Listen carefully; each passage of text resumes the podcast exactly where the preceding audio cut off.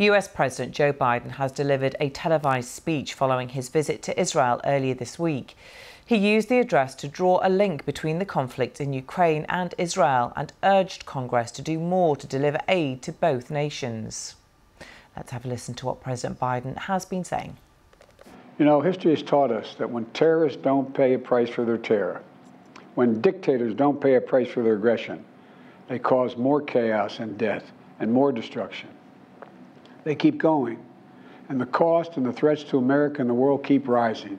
If we walk away from Ukraine, if we turn our backs on Israel, it's just not worth it. That's why tomorrow I'm going to send to Congress an urgent budget request to fund America's national security needs to support our critical partners, including Israel and Ukraine. Let's talk to our chief international correspondent, Lise Doucet, now, who is in Israel for us in southern Israel. Welcome to you, Lise. What's your assessment of Joe Biden's televised address? We saw him there in Israel just a couple of days ago, now appealing to Congress for more money, more aid for the country. Well, in a very divided America, in a very divided Congress, uh, opinions are very divided. There are some who don't like uh, the way that he is linking Ukraine and Israel. There are some on both sides of the House who don't want so much aid going to Israel. There, there, before this crisis erupted, there was criticism among leading Republicans that too much aid was going to Ukraine. But Joe Biden has tried to take the moral high ground You'll remember that when he first came to office, he wanted to divide the world into Democrats and autocrats, democratic societies and authoritarian societies. And now he is building on this message, comparing Hamas to Vladimir Putin and saying that the United States had a responsibility um, as a democratic country, as a, as a world leader, that he personally also believes that America has to take the lead. He did make an effort to say that, of course, that uh, the United States of America was standing right behind Israel. He also spoke about the suffering of the Palestinians and how aid needed to get into Gaza and his concern that this could spread across the region. So he tried to address many audiences.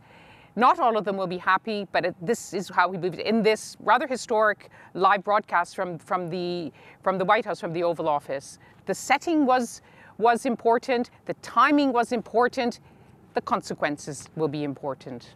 Yeah, Lisi also urged Israeli leaders to learn from US mistakes after the biggest terror attack on their country, 9 11, and not to rush into something that could have unintended consequences. As you uh, stand there today on the southern Israel border, waiting to see what happens, whether or not there will be a ground offensive, which is, ex is expected, isn't it, by Israeli troops into Gaza. What's your assessment? What's coming out of the Israeli military and the Israeli government about that?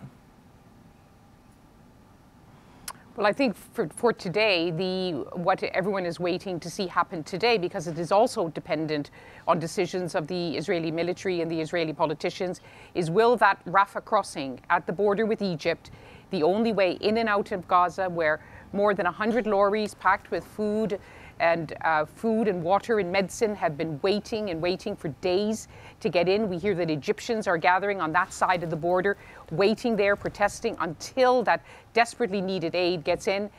Not only the eyes of the world on that crossing, even the world's top diplomat, uh, Antonio Guterres, the Secretary General, is heading down to the Rafah crossing to be seen to be emphasizing just how crucial it is that aid gets into Gaza, not just those 20 trucks that President Joe Biden said he had secured an agreement for.